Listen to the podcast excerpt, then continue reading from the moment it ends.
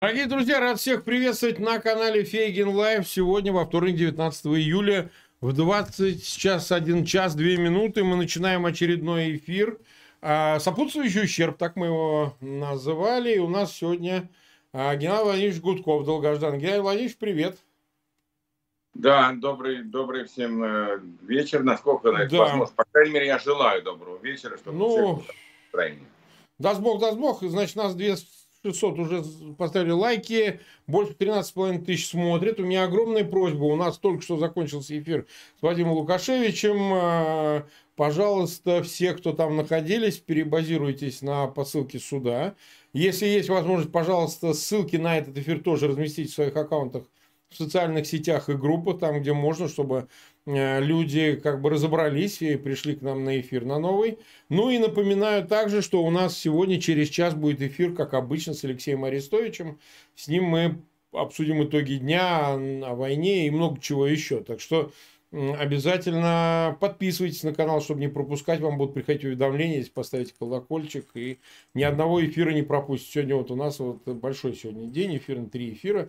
Ну, смотри, смотри, Геннадий Владимирович, вот э, ситуация следующим образом выглядит. Я именно с тобой ее хотел обсудить. Она касается, ну, как предпосылка, вот то, что происходит с этими ракетными ударами и то, что делает пропаганда, и, в принципе, как складывается ситуация и споры относительно того, что происходит в связи с ракетными ударами по Украине. Первый вопрос, который нас действительно беспокоит, это то, что, и он, в общем, вызывает э, бурную дискуссию, это относительно того, что, э, значит, пропаганда российская говорит о сопутствующем ущербе. Она как-то робко, так, стесняясь, одной ногой, как бы, Скобеевой, наверное, э, или Симонян, в общем, описывала дрейф между позиции о том, что на самом деле мы никого не убиваем, повторяя чистую, значит, э, э, риторику, значит, Минобороны, которая вообще игнорирует эту тему, там какого-нибудь Коношенкова, что мы там э, обстреливаем только э, ракетами объекты, э, военные, ну или там, э, значит, какие-то штабы или и так далее. Это по всей территории Украины, естественно. Сейчас они уже начали говорить о том, что, ну, нет, бывает сопутствующий ущерб, что уж поделаешь, идет война, выметаем нацизм, там, ну, весь этот блядский набор, и они как бы вот э, немного меняя риторику, сейчас уже допускают, что мы можем убивать в ходе этих всех э, э, обстрелов, в ходе СВО, вот этой специальной военной операции, и мирных людей. А, особенно, ты же понимаешь, как производит впечатление. Вот девочка, да, причем с синдромом погибла, 4 лет. И э, вот эти все тезисы о том, что мне тут иногда в почту пописывают, говорят, не, ну да, конечно, и мы за Украину, все разные перцы и Запада и так далее. Но ведь там все-таки действительно какое-то совещание было в ВВС. Есть каком-то там Виннице. Где она и где линия фронта. Даже если хоть 100 совещаний было, хоть миллиард совещаний, хоть все ВСУ, как я говорю, собралось, при принципе безумности идеи обстреливать страну, в которой военные собираются, не военные собираются, да еще и допуская сопутствующий ущерб в виде гибели там детей, их родителей, там, не знаю, просто какая-то женщина погибла, медик, вот я сегодня смотрел, принимал пациентов. Но ракета же не разбирает, особенно российская. Херака нету. Значит, но вот это самое удивительное, что все-таки надо признать, и особенно даже ну, в России и некоторой среде вне ее, удалось это вот так внушить. Ну что делать? Сопутствующий, блядь, ущерб. Ты понимаешь, ну как? Ну как? Ну надо же обстрелять этих офицеров ВВС, которые сидят в этом доме, значит, офицеров. Мы, кстати, дали фотографию на превью именно вот этого разрушенного одного из объектов в Виннице. То есть вот это, понимаешь, не то, что нечувствительность тому, что, вообще говоря, а нахрена вы это делаете, потому что, в принципе, вы убиваете людей, но даже если один ребенок стоит какого-то 10 совещаний, даже так вопрос не ставится, он также да, да, даже не возникает. То есть, если даже и убивают кого-то, разговор идет, что ну а, а что вы хотите? На войне все время убивают. То есть, а что бы детей Симонян не посадить на крышу этого Винницкого дома значит, офицеров, и пусть они там сидят и по ним палить. Пусть это российские ракеты. То есть даже не возникает уже. Это какая-то, ну, следующая стадия, вот на мой взгляд. То есть вот как бы чем это отличается от всяких других людоедских практик. Э, в этом смысле какую-то стадию прошли такой. Вот как бы ты на это отреагировал, чтобы ты по этому поводу какое соображение выложил? Что ты скажешь, Геннадий Владимирович? Ну, сначала мы давай с тобой разберемся по сути. Давай. Я э, вот объективности ради могу сказать, что первые дни войны, может быть, там первую неделю, э, Они российская, избегали. российская армия пыталась избежать ударов по мирным людям. Угу, угу, пыталась угу. избежать гибели. Я это видел. Так. По И почему? Мере, Ты потом так... скажи, я тебя не перебиваю, почему? Э, ну, мне кажется, что все-таки у них где-то было ощущение, что население начнет их встречать караваем, э, а, хлебом вот и солью, посыпать, так сказать, гусеницы танки ну, песками да, ну, да, ну, да. и что типа население это поддерживает, а вот там какие-то там администрации власти, там нацисты-бандеровцы, они вот типа управляют Украиной. И я думаю, что была, был инструктаж, что, ребят, население нас поддерживает, все нормально, вы там давайте разбирайтесь с теми, кто там взял оружие и пытается нас встретить с оружием, а эти, и все нормально, мы потом там власть установим, нас поддержат. И вот я думаю, что этим объясняется тот эффект, где была некая сдержанность. Ну, не было. Хотя я, например, понимал сразу с первых часов, с первых минут войны, что кровопускание неизбежно, что это все равно перейдет в рубку да на самом mm-hmm. пределе ожесточенности. Потому что так всегда бывает в драке, когда там только хотел толкнуть, а ну, не, да. не ударить, а потом там чуть-чуть ответить, а не э, замочить, ну и так далее.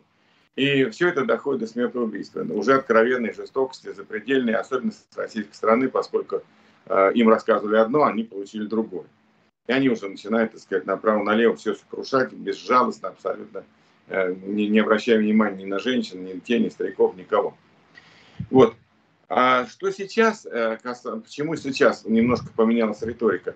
А потому что количество зверств, расправ, издевательств, пыток, расстрелов без суда следствия, убийств... Да, запредельные уже. Запредельные. Да, вот э, я много, хочу конечно, сказать, да. что российская власть представляет из себя образец гнусности, бесчеловечности, бессовестности, подлости и лицемерия. Это просто какая-то квинтэссенция всего названного. Почему я так говорю? Вот давай мы с тобой, э, вот, вот, вот я понимаю, что никогда мы, слава богу, не окажемся на месте этих идиотов из Кремля, кровавых палачей. Да, но если бы мы там, вот предположим, вот предположим, там оказались какие-то нормальные люди. Они говорят, ёпа, РСТ. Да, что давайте остановимся. Давайте остановимся. Нет, давайте хотя бы извинимся. Ну вот эти наши там ну, звери, ну, они там пучи, они в Ирпене, мы хотя бы принесем извинения не за войну, а вот за вот, вот эти вот зверства, жестокости. Мы издадим приказ ну как вот, был когда-то там приказ, когда двух, 2 миллиона женщин уничтожили с особой циничностью, убивая многих, наши воины Второй мировой войны славные, да? Там был приказ, там, что мародерство запретить, насилование запретить, был, то был, запретить, был, то да. запретить. Был. То есть как бы а, военная команда, политическое руководство отреагировало на эти факты зверства совершенно запредельно. У немцев такого не было, фашистов, я не, не, неправильно сказал. У нацистов и фашистов такого не было, как было у наших, когда они перешли границу, совершенно озверевшие были. Вот. И был приказ. Вот у меня вопрос к тебе. А хоть одна падла, извините за выражение, за передушную на, митовский, на митовскую лексику, хоть одна падла в Кремле извинилась?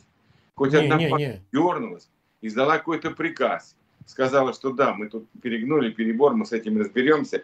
Э, славной, так сказать, теме российского воина будет непогрешим, а он будет воевать только с врагами, но защищать мирных граждан. Да ни одна вот эта вот самая падла, потому что есть более точные слова в русском языке, Э, значит, не шелохнулась. Это говорит о том, что они одобряют, поддерживают это все. И мне э, рассказали, и я думаю, что это очень легко проверяется в исторических источниках, что даже во время Второй мировой войны в германской армии, в вермахте и вообще в администрации немецкой, э, Германии фашистской, работали военно-полевые суды. И эти военно-полевые суды разбирали случаи вот этих зверств, ограблений, мародерства, изнасилования и прочее, прочее, прочее. И выносили зачастую приговоры, достаточно суровые.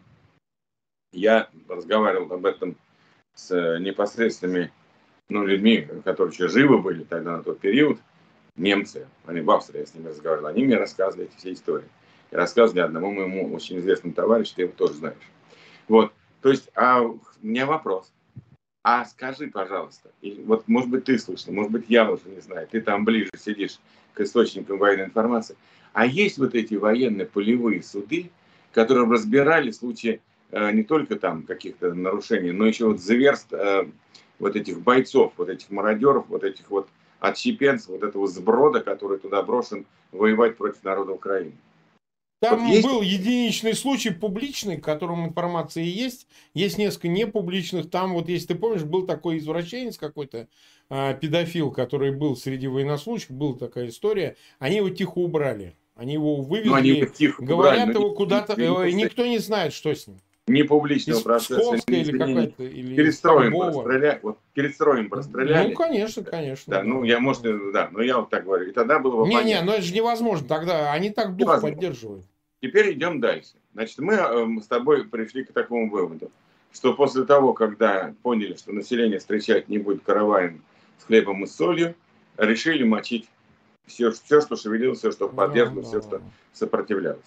Не, невзирая там э, штатские, не штатские, гражданские, не гражданские, женщины, дети, мочить всех.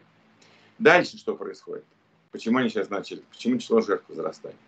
А потому что сейчас Путин – находится в слегка истерическом состоянии, а может и не слегка. Угу. Он мало того, что не в адеквате, мало того, что война это исключительно его идеи, которые он навязывал всему окружению, попробуй там с ним поспорить. Но ты помнишь, какого мы Нарышкина видели, я вот таким 22 февраля на заседании Совета да, Безопасности. Да, я ведь Нарышкина знаю столько, сколько не живут. Я никогда таким не видел и не, даже не подозревал, что он может таким быть. Вот.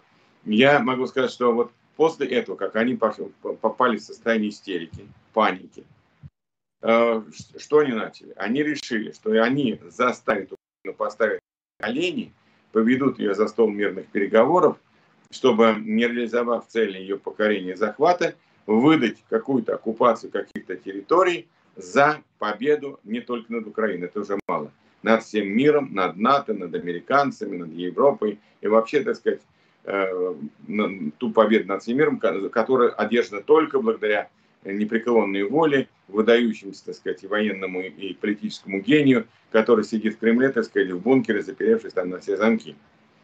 Вот такая была идея. Поэтому что нужно было делать? Надо наносить было террористические удары.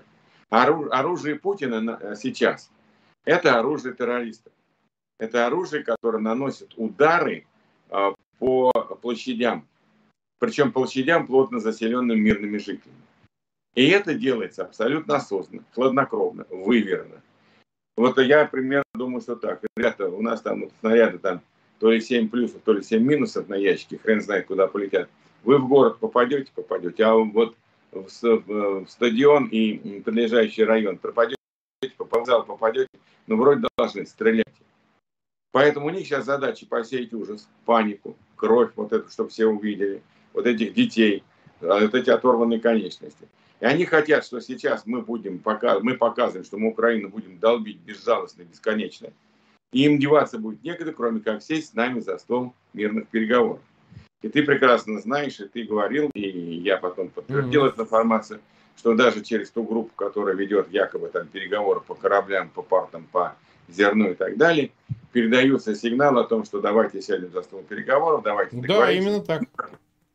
Такое есть. Это я уже подтвердил тоже из других источников.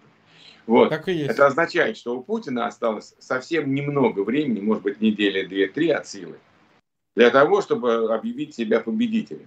Усадить за силой вот этим жестокостью, вот этим э, варварством, да, убийством мирного населения, детей, там, матерей и прочее, заставить Украину сесть за, за стол переговоров, чтобы торговаться по поводу захваченных оккупированных территорий. Они оккупировали 125 тысяч, если мы там верим статистике. 125 тысяч квадратных километров. Это достаточно большая территория. Большая, Я большая. по Болгарии, по-моему, если мне память не изменяет, надеюсь, что не совру, порядка 110 тысяч квадратных километров площадь Болгарии. То есть они захватили территорию ну, нормальной европейской, средней европейской страны. Она по территории, кстати, Болгария не самая маленькая далеко. Вот. И я думаю, что Путин рассчитывает так, что как-нибудь я договорюсь, как-нибудь я сторгуюсь, как-нибудь я отсюда уйду, я отсюда выведу. Но если нам отдадут вот то-то, то-то, то-то, мы обеспечим там сухопутный коридор или там хотя бы водоводы или еще что-то по суше, мы будем считать, я всем объявлю, что я победил весь мир. У него вот такой план, и поэтому сейчас возросшая агрессия, жестокость и возросшее число жертв среди мирного населения объясняется вот этой подлой, гнусной тактикой, которую избрал сейчас Путин. А чтобы минимизировать вот эти вот потери, вот эти имиджевые, ну даже, ну нельзя сказать имиджевые потери, вот этот ужас, чтобы снизить э, вот это восприятие ужаса, что творит российская армия Путин, как кровавый диктатор, а он уже стал, его режим стал кровавым, Путин стал ну, кровавым диктатором, военным преступником, далее, как говорится, можно перечислять его регалии и звания, новые, появившиеся бесконечно. И вся его, вся его, так сказать, братья, вся эта клика тоже их заслужила. Но вот э, как раз они и хотят, чтобы, чтобы сказать, ну да, вот мы же ведем войну, но вот вы видите сейчас, вот, но мы вынуждены, потому что они там прячутся в жилых, прячут в жилых домах технику, в больницах размещают опорные пункты, ведут совещания в детских садах, в школах, поэтому мы вынуждены бить, ну а там кто оказывается рядом, ну мы не виноваты. Кто не спрятался, я не виноват. Вот она вся эта подлая лицемерная тактика. А то, что они по вранью, по цинизму, по количеству, качеству лжи превзошли Геббельса и вообще всю нацистскую Германию, не ходи гадалки. Тут они э, без, э, безоговорочные абсолютные лидеры, я думаю, что вообще всей современной истории за 150 лет. Такого вранья и такого вот цинизма э, во лжи мы еще не видели. Это ведь при всем том, что это первая война в Европе, которую показывают каждый день по телевизору в прямом эфире. Ну, конечно, да. Не было. Цифровая война, цифровая. Она, я имею в виду информационное освещение, вот прям вот. Конечно, видим, конечно, 20 Мы видим века, да. на пленке, на собственными глазами, что есть.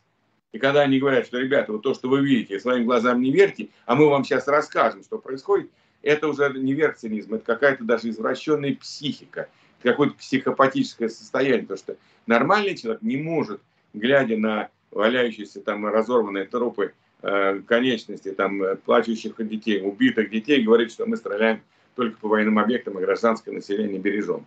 То есть это вот настолько циничное э, убийство, а оно, я даже не знаю, там этот Чикатил, то он все-таки это поприличнее этих ребят был, которые в Кремле сейчас сидят после обнуления. Никакой между ними разницы на самом деле, там, знаешь. Но нет, эти хуже. Вот те, которые сидят в Кремле, намного, они в тысячи раз опаснее и хуже, чем Чикатило.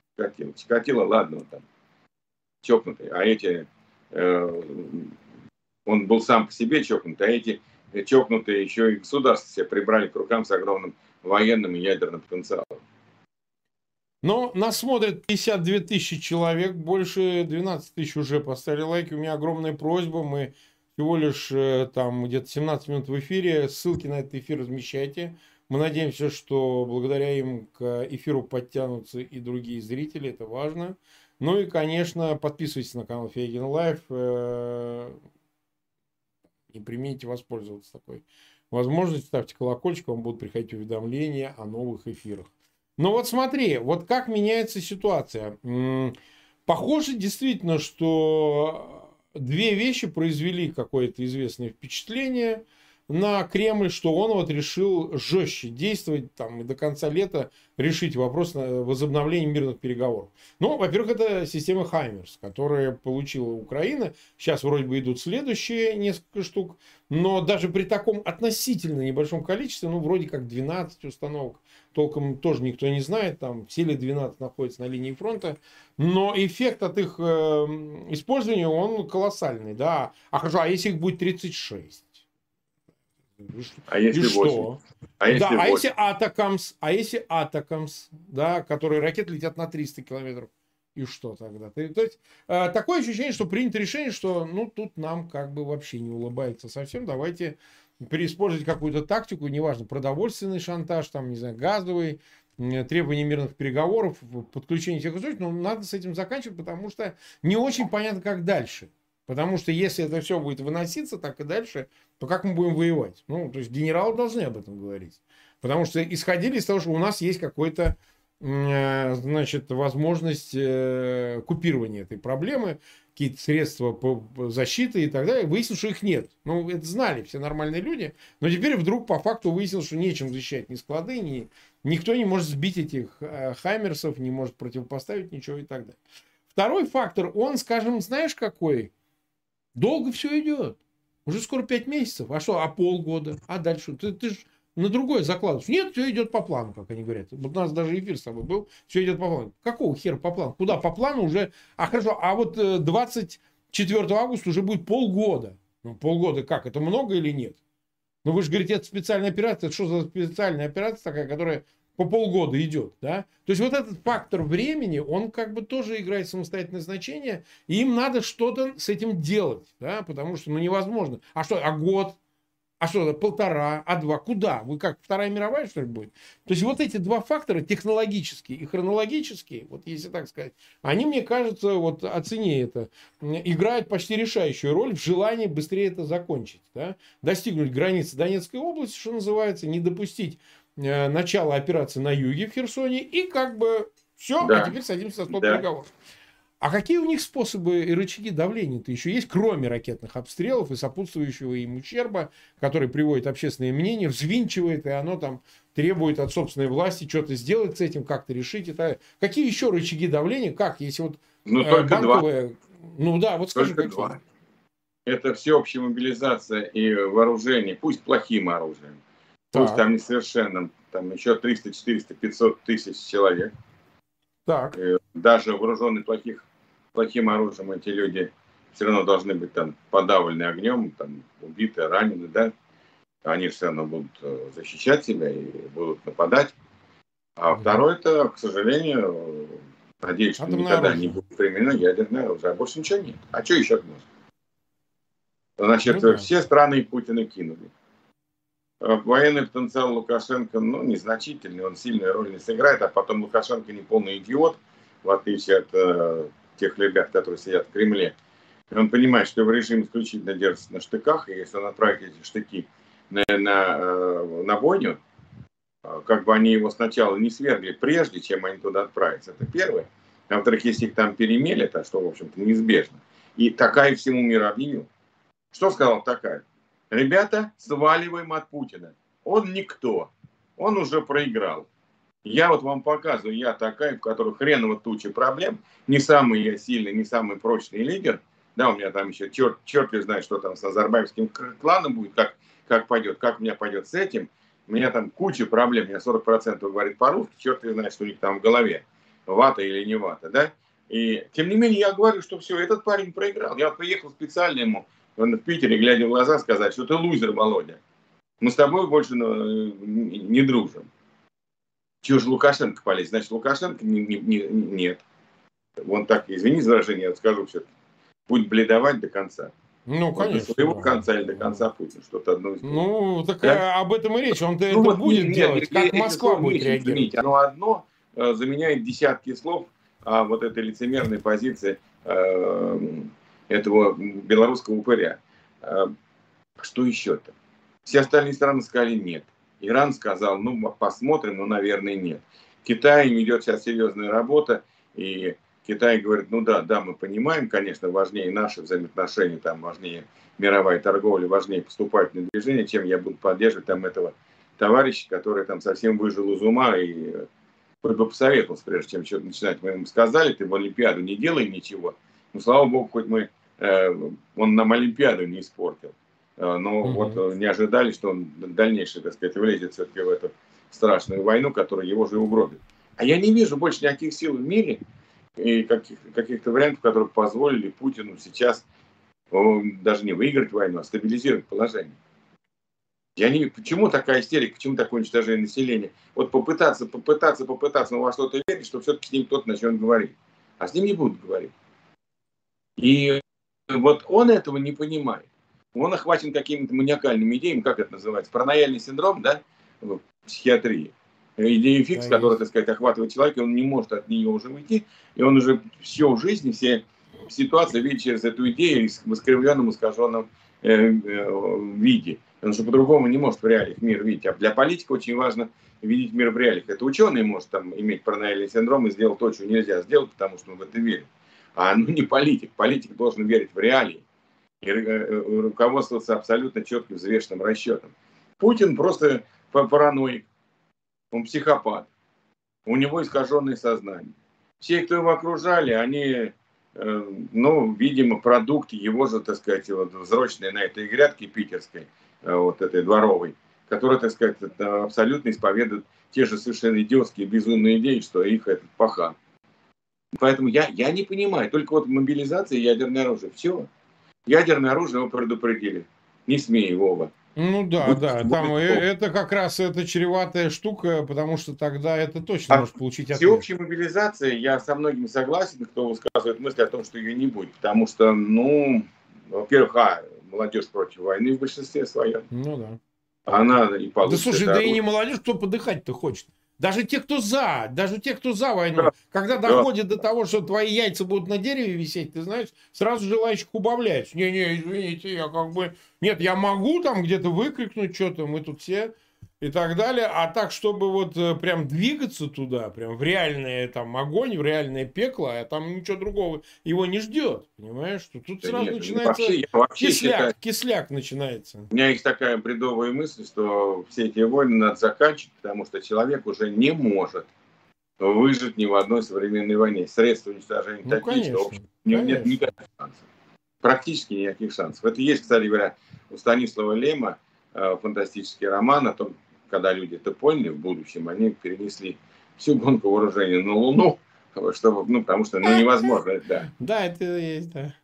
Не, ну просто мы же понимаем, что это вот я по ходу скажу. Нам что... на Луну бы перенести Путина с Кремлем, вот с его Ну, кто знает, кто знает. Я, я бы не зарекался, все еще возможно. Мы его в одну сторону в капсуле я просто к тому, что, ну, очевидно же, что мы видим очень важный, кстати, фактор, это технологизация войны у передовых стран, потому что не сама да. Америка воюет, она передает вооружение, которое мы видим, что выливается, значит, война именно с ними, там, от да вооружение до сами, всего остального. Сами обнаруживают, сами производят пуск, сами поражают, сами наводятся, сами, значит, поражают укрепленные объекты. Сейчас все, все автоматизировано э, прицельное устройство. Не, а да, дальше, дальше ты же... Пушку танка, она идет постоянно, так сказать, на, находится в состоянии там, готовности открыть огонь. Нет, слушай, все автоматизировано. Мы, мы, мы с тобой осознаем, что а, сейчас то, что вот принято решение в Мадриде, они их расшифровывают сейчас в верхах, на саммите НАТО, вот только закончившемся месяц назад, там меньше а, война автоматизируется, машинизируется. То есть будут воевать роботы.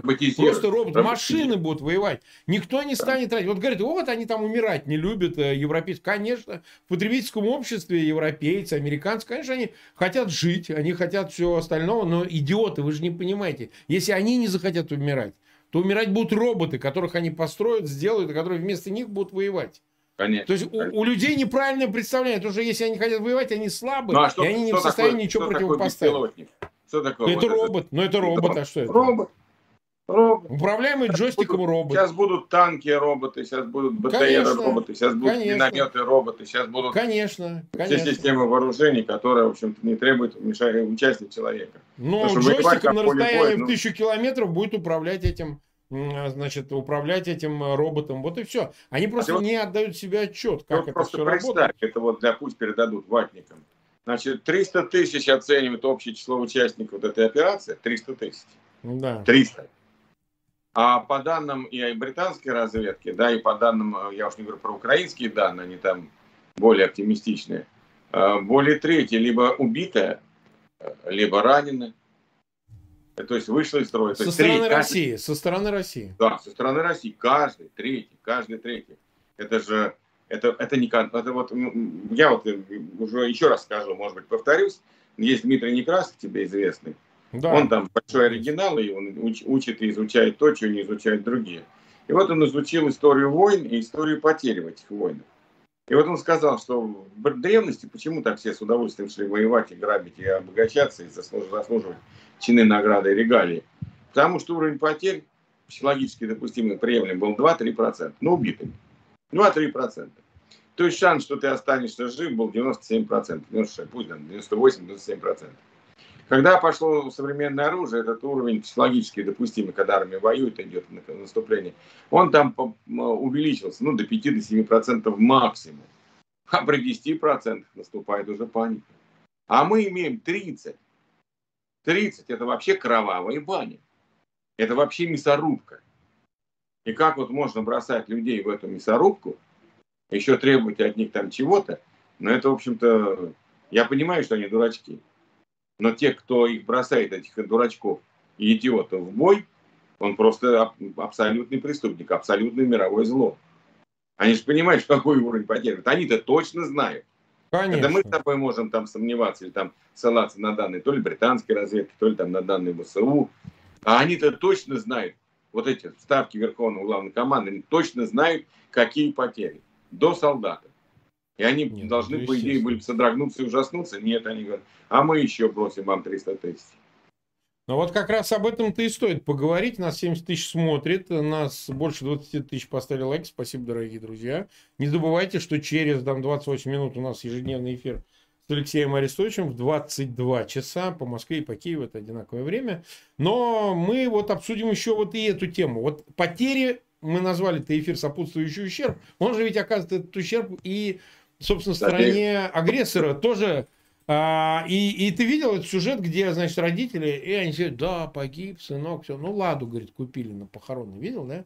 Ну, многие да, опубликовали видео прям. Это же не то, что мы с тобой снимали. Это снимала Россия-1, как местная э, ВГТ, там, компания, которая филиал там этого то есть э, мы наблюдаем совершенно дикую картину. Понятно, пропагандистский сюжет. Понятно, для какого вот герой погиб, но зато ладу белую купили. Понятно, что у людей ни с тактом, ни со вкусом, ни с пониманием ничего нет, чтобы такие сюжеты давать. Это мы все понимаем.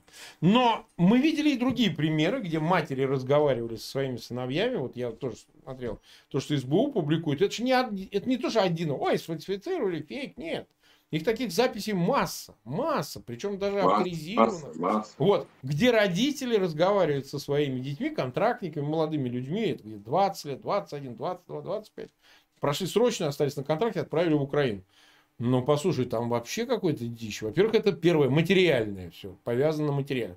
Второе, на каком-то, значит, безумном представлении о войне, оно совершенно блуждающее, они не понимают, в каком кипятке варятся их э, отпрыски, да, потому что, ну, как бы опустить в такую войну, это не просто где-то там на учение поехал или что-то там пострелял. Нет, это реальное адище. И они как-то вот не отдупляют вообще, то ли не понимают, что здесь происходит, не хотят понимать, обманывают себя. А и тебе, и мне постоянно задают вопрос, а когда они поймут? Когда они осознают, никогда. что все это... Никогда, они, они никогда не поймут, а я объясню. Ну, Давай. мое понимание вот этого, вот этого ужаса. Не, ну сына на ладу поменять, вот, вот в такой дихотомии особенно. Ну, да не только на ладу там. На 12,5 миллионов или 13 миллионов там достаточно много можно лад купить. Они слукавили про ладу. Они там, наверное, все... Да свои, кто их знает, всем ли это дают эти деньги, ты знаешь? Ну, наверное. Ну, если не дают, они вообще тогда полные кретины. Вот. И я думаю, что, знаешь, тут какой эффект? Вот я говорю, что сейчас ведь в армии которая вот, э, на вот этой мародерской, вот этой вот захватнической оккупационных силах, а воюет одна голытьба. Вот обрати угу. внимание, там откуда-то ну, вот конечно. из регионов, из самых многодетных семей, самых бедных регионов, депрессивных, которым нечего терять, кроме, так сказать, своей здоровья и жизни, но зато они типа вот кормить вся семья, обеспечить ей материальный базис, процветание там своим детям, внукам, какие-то, так сказать, там возможности на образование, на жизнь. И вот, э, по сути дела, ведь Путин вероломно покупает вот это мясо пушечное. Вероломно идет подкуп. Вот этих самых э, необразованных, э, неграмотных, непонимающих. В этих семьях э, скотское отношение вообще к жизни. Не только к чужой, но и к своей. Поэтому, когда мы вот видим, когда матерь говорит, ну, давай, ты там воюй, ты там давай не ной, все хорошо, мы ждем это от тебя там холодильник, телевизор и что-то еще, у нее может еще пятеро. Вот я уж извиняюсь за цинизм, да, и вот это отношение, вот как вот раньше вот было, да, у меня отец из многодетной семьи, ну, относительно многодетной.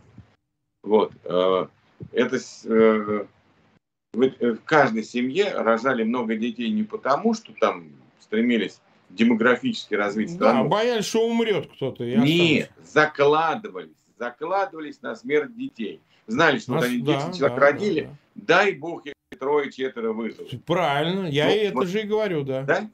То есть э, люди с многодетных семей на тот момент, э, мне звонят просто, никак не могу да, да, остановить. Да. Значит, люди с многодетных семей по-другому относятся к жизни своих детей. Ну, объективно. Когда у тебя 10, и ты знаешь, что у тебя половина умрет, потому что там так все время было, вот это другой менталитет. Другой менталитет. Вот у меня отец родился в семье, у которых было пятеро детей.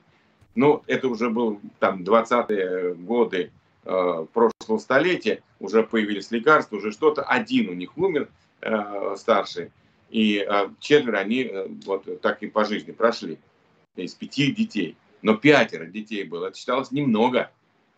Пятеро детей это было немного. А вот сейчас эти семьи, у которых там 3, 5, 7 детей, жалко им своего ребенка? Ну, наверное, немножко жалко. Но в целом они к этому, они закладывают психологически к этому готовы. И вот эта нищета, вот эта убогость, она еще разрушает. Ну, не, не могут рабы там, да, вот в таком классическом понимании быть великодушными, щедрыми, добрыми, там, прощать все. Ну, давай по-честному говорить, что все-таки это присуще тем людям, которые, ну, знают, что такое жизнь, ее умеют ценить. Они чего-то добились. Ну, с душевным они, воспитанием. С душевным у, воспитанием. Них, у них есть воспитание, у них какое-то образование, какое-то понимание. И тогда они начинают ценить жизнь, они начинают ценить человеческую жизнь по-другому.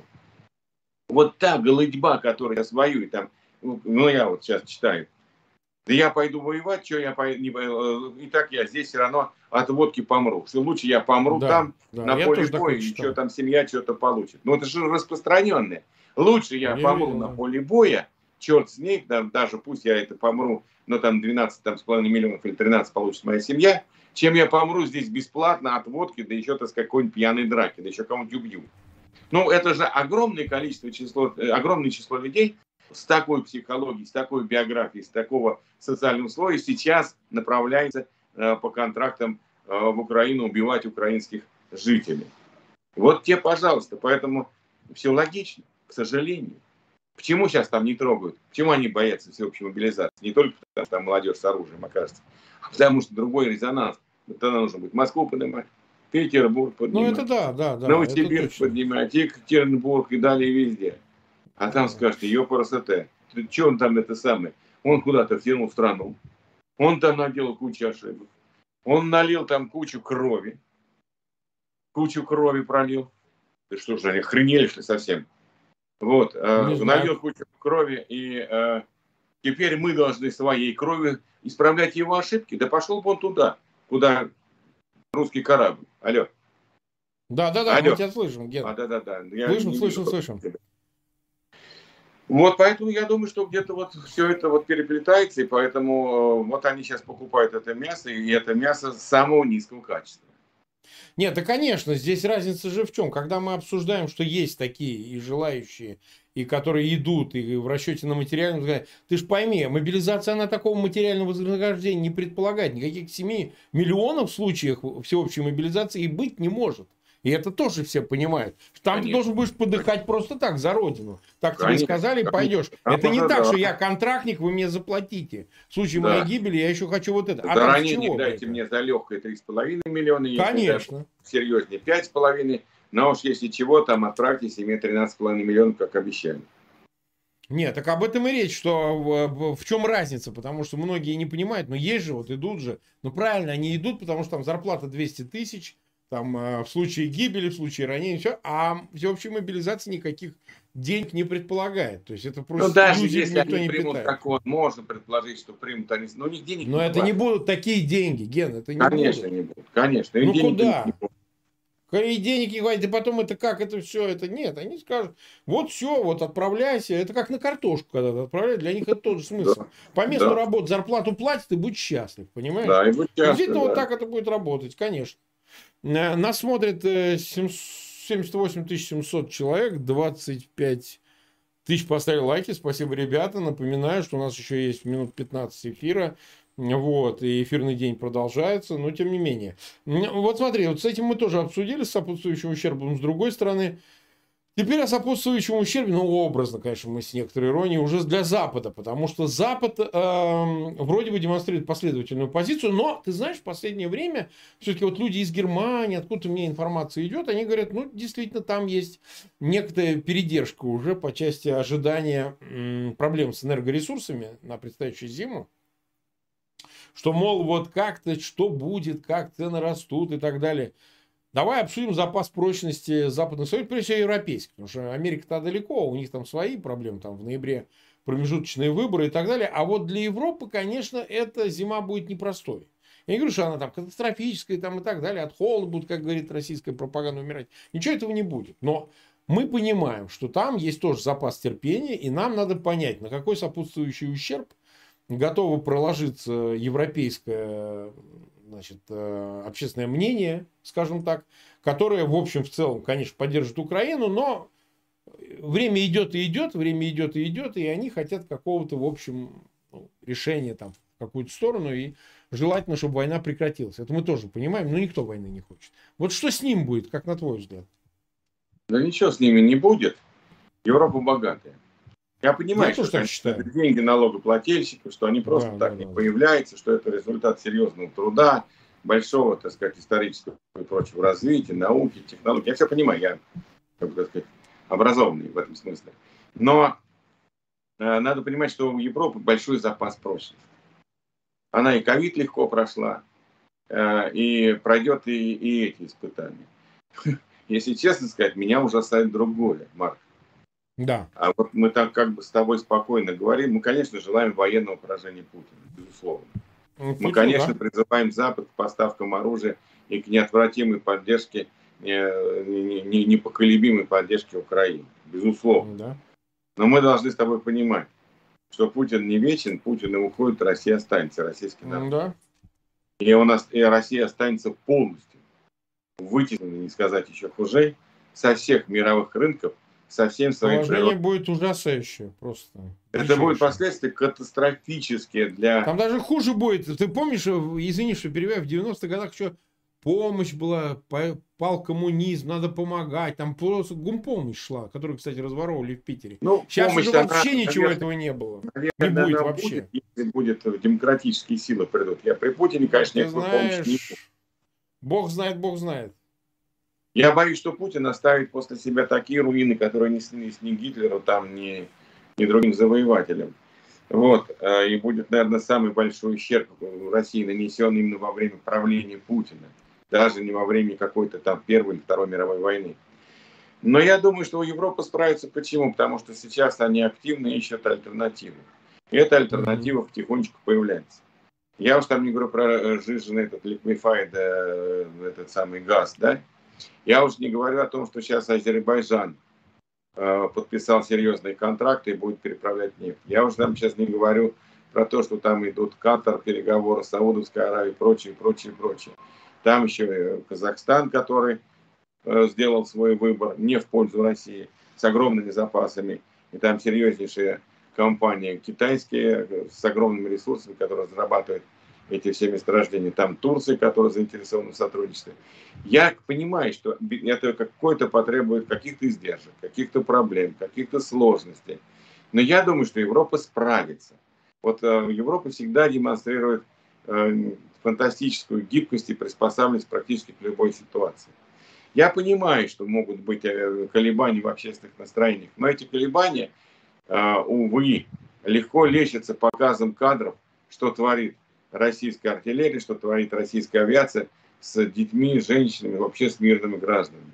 Когда там показывают, что они творят, то люди говорят, да, нет, мы все-таки все понимаем, да, мы понимаем, что это плохо, цены растут, на бензин растут, на электроэнергию растут, цены из-за этого выросли там везде практически. Но мы должны сейчас победить этого Путера, потому что он несет миру смерть.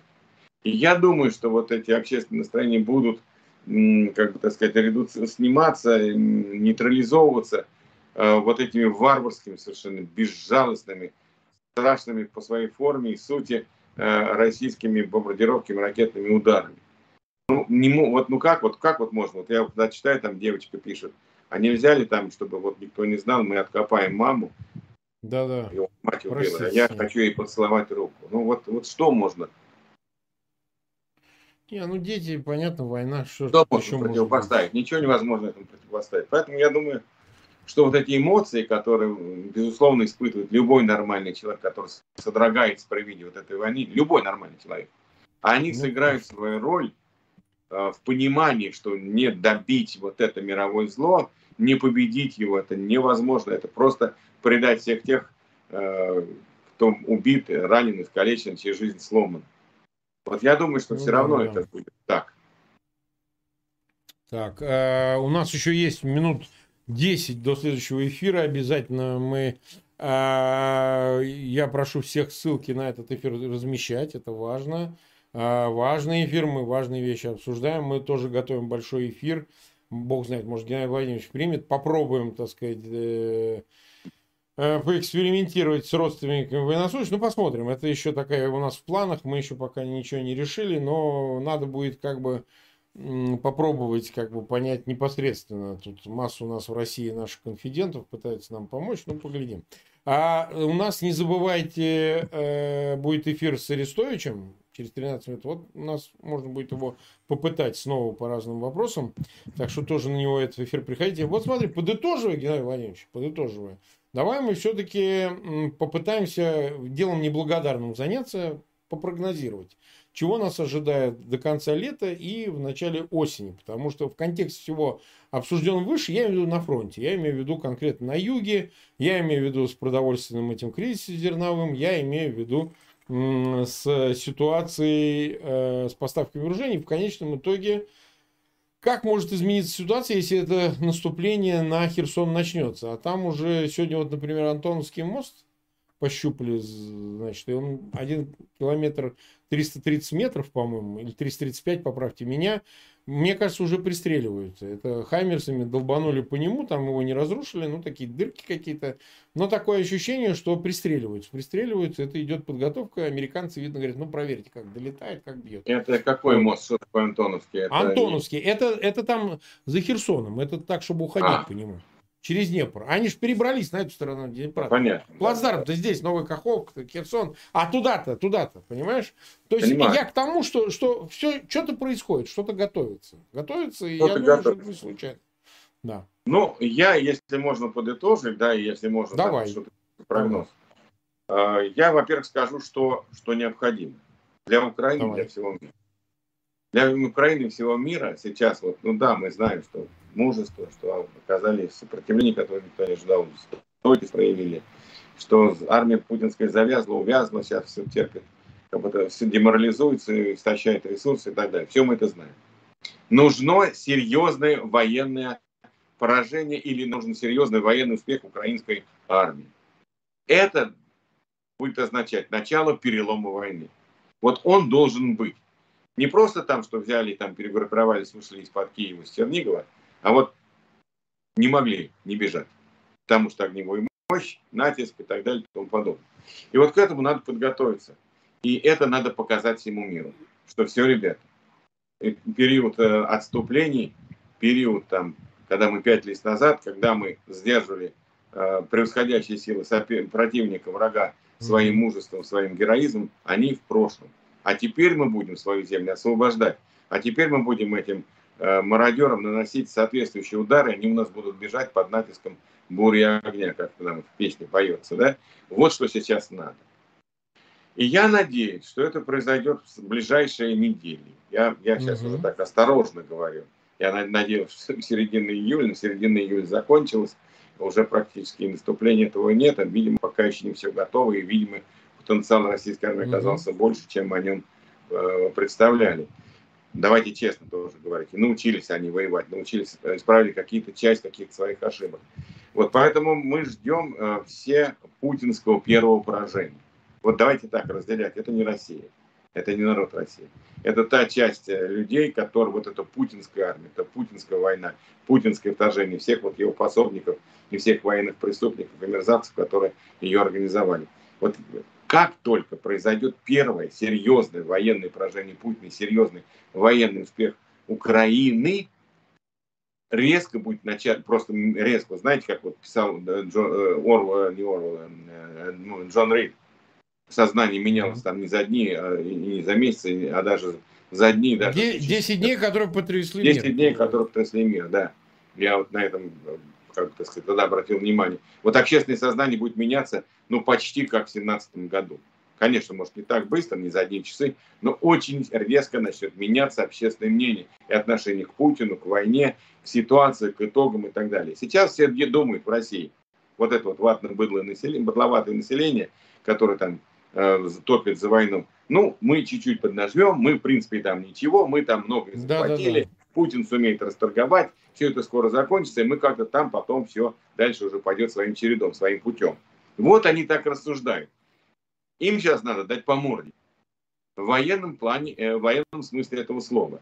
Вот первый хороший удар по морде с серьезным отступлением, когда они там будут драпать, бросать технику и прочее, прочее, покажет, что война теперь пойдет в другом направлении. Это изменит mm-hmm. позиции сторон. Сейчас Путин навязывает мирный переговор, потому что он хочет расторговать территорию, хочет показать, что он что-то добился, что он выиграл. Как только Путин поймет, что война заканчивается э, его поражением, начнутся, во-первых, брожения не только в народе, они начнутся в силовой верхушке, эти брожения. Потому что что будет? Ну вот просто представь, Марк. Вот mm. генералы, их там штук 30. Извините за выражение, они просрали войну. Ну, конечно. Может конечно. быть, не они просрали, а верховный главный, верховный главный командующий, который отдавал идиотские приказания, который там был охвачен своей какой-то безумной идеей, которая говорит, ничем его, его авантюра не была подкреплена, кроме его э, искаженного восприятия мира. Теперь что делать? Значит, либо генералы предатели, мерзавцы, э, значит, ну да, крайнего, войну. Искать против... крайнего, да. Искать стрелочника. А ну, что такое стрелочник? Вот генерал там Иванов, Петров, неважно. Вот он пуп вселенной, у него там, э, он, он бенефициар, у него там свои деньги, у него там свои капиталы, своя семья в шоколаде, имение под Рублевкой, где-то еще, предположим. Таких немало. Я таких немало генералов знаю. Да, конечно. Сейчас его снимают, объявляют э, виновником, его тут же арестовывают ФСБ. А как же, мы не можем вот этих э, оставлять на воле, а вдруг они, чтобы они не заговорили, их начнут пытать, их начнут убивать, их начнут э, реквизировать все имущество и начнут преследовать семью. А таких генералов много. Они скажут, ни хрена себе, сейчас нас посадят, запытают, еще убьют, а упекут по срокам, э, семью, э, значит, э, будут преследовать, капиталу подносят. Ради чего мы вообще это делаем? Это Путин во всем виноват. И вот сейчас начнется, может быть, она уже началась, кстати говоря, эта грызня с Путиным непосредственно, потому что ты же знаешь, вот эти э, чрезвычайные, супер чрезвычайные, супер экстренные заседания Госдумы и Совета Федерации окончились жалким пшиком. Ну, они, как всегда, они же пугали, пугали. Нет, нет, Марк, Марк, Марк. Ну, а я, как я, ты трактуешь я, это? Как ты это ну, трактуешь? никогда такого не было, никогда не было, чтобы в разгар отпусков, ну, ты был депутатом. Ну, может, я Я был, дольше. не, ну, при нас такого вообще невозможно было. Но нет. я просто хочу сказать, они готовили что-то или нет, на твой взгляд? Конечно. Ну, конечно, они готовили. Конечно, они готовили какое-то эпохальное решение. Ну, условно говоря, объявить войну Америке, двинуть войска на Литву, э, объявить всеобщую мобилизацию, привести в, порядок, в боеготовность ядерные силы. Еще что-то. Но решает в последнюю минуту сам. Первое лицо, которое решает. Нет, а он не смог. Он не, смог. Он уже не контролирует этот процесс так, как он хотел бы. Потому что они сначала, он решил, он решил собрать под это Совет Федерации Думу, чтобы они там быстренько проштамповали, и пшик. А, видимо, ему сказали генерал, да пошел ты, Владимир Владимирович. Ты ну, вот что хочешь, а этого не будет. Я думаю, что там они, у них просто развалилось все. И вот эта война с Путиным начнется уже. Не под Путин грызня кланов, угу. как вот мы видим, обожесточенные, когда они там друг другу впиваются в глотку до смерти, а с Путиным. И вот это военное поражение, оно будет стартом раскола элит, в том числе силовых. Вот вспомните, как говорится, запомните этот твит, запомните наш Заодно. эфир. Да, Давайте попробуем. мы посмотрим после первого серьезного военного поражения Путина, как начнется там, э, как, как, какую форму приобретет грызня э, в Кремле. Какие формы, какие э, сказать, катастрофы э, внутренние, вот эти, э, какие-то трагические, там, трагикомические, может быть, даже случаи. И Рогозин-то, может, еще и повезло, что его там уволили, лишь бы не назначили. Ну, да. Он потом скажет, да ладно, я там космосом занимался, песни пел, так сказать, там э, размещал на сайте, чего ко мне да, Кипр, да, да, я да, там не воевал, да, ничего, да. ну вот я, у меня же мирный космос, вот э, МКС летал, я там дырки закручивал, замазывал замазки, чтобы там не Нет, там так не получится, интернет все помнит, его все угрозы Интернет-то все далее. помнит, а где у нас Владимир Иванович да. Якунин? Выдающийся сторонник. О, и, да, это, кстати, о, да. да. Ну, говорят в Германии, говорят в Германии. Говорят в Германии, говорят шоколаде. Говорят, чуть ли не гражданство получил. Вовремя ушел, вовремя соскочил. А, наверное, тоже переживал, что его сняли. В резидентуре да работал в ООН, между прочим, в Америке, не шутки. Ну, да, да, да, не шутки, да, мы это знаем, что он с разведки. Вот. Да. Поэтому, э, конечно, может быть, сейчас Рогозину повезло, что его сняли. Потому что, а вдруг mm проскочит. Ну, по крайней мере, у него появляется шанс. Вот у Мантрова не появляется, и у Борисова не, тоже. У Мантрова нет. Не, у Мантрова куда? Ну что же, э, мы в эфире 54 минуты, и у нас уже время 21 час 56 минут. А нас смотрит 87,5 тысяч человек больше чуть-чуть, 32 тысячи поставили лайки, спасибо, друзья, всем огромное. Геннадий Владимирович, спасибо и тебе, но увидимся скоро, как раз твой прогноз попробуем э, увидеть воочию, что называется. Ну, как говорится, сам понимаешь, история штука многовариантная. Но так да. или иначе, попробуем. Я приглашаю всех на эфир с Алексеем Альцовым, через три минуты мы его проведем на нашем канале. Ну, пока всем. Пока.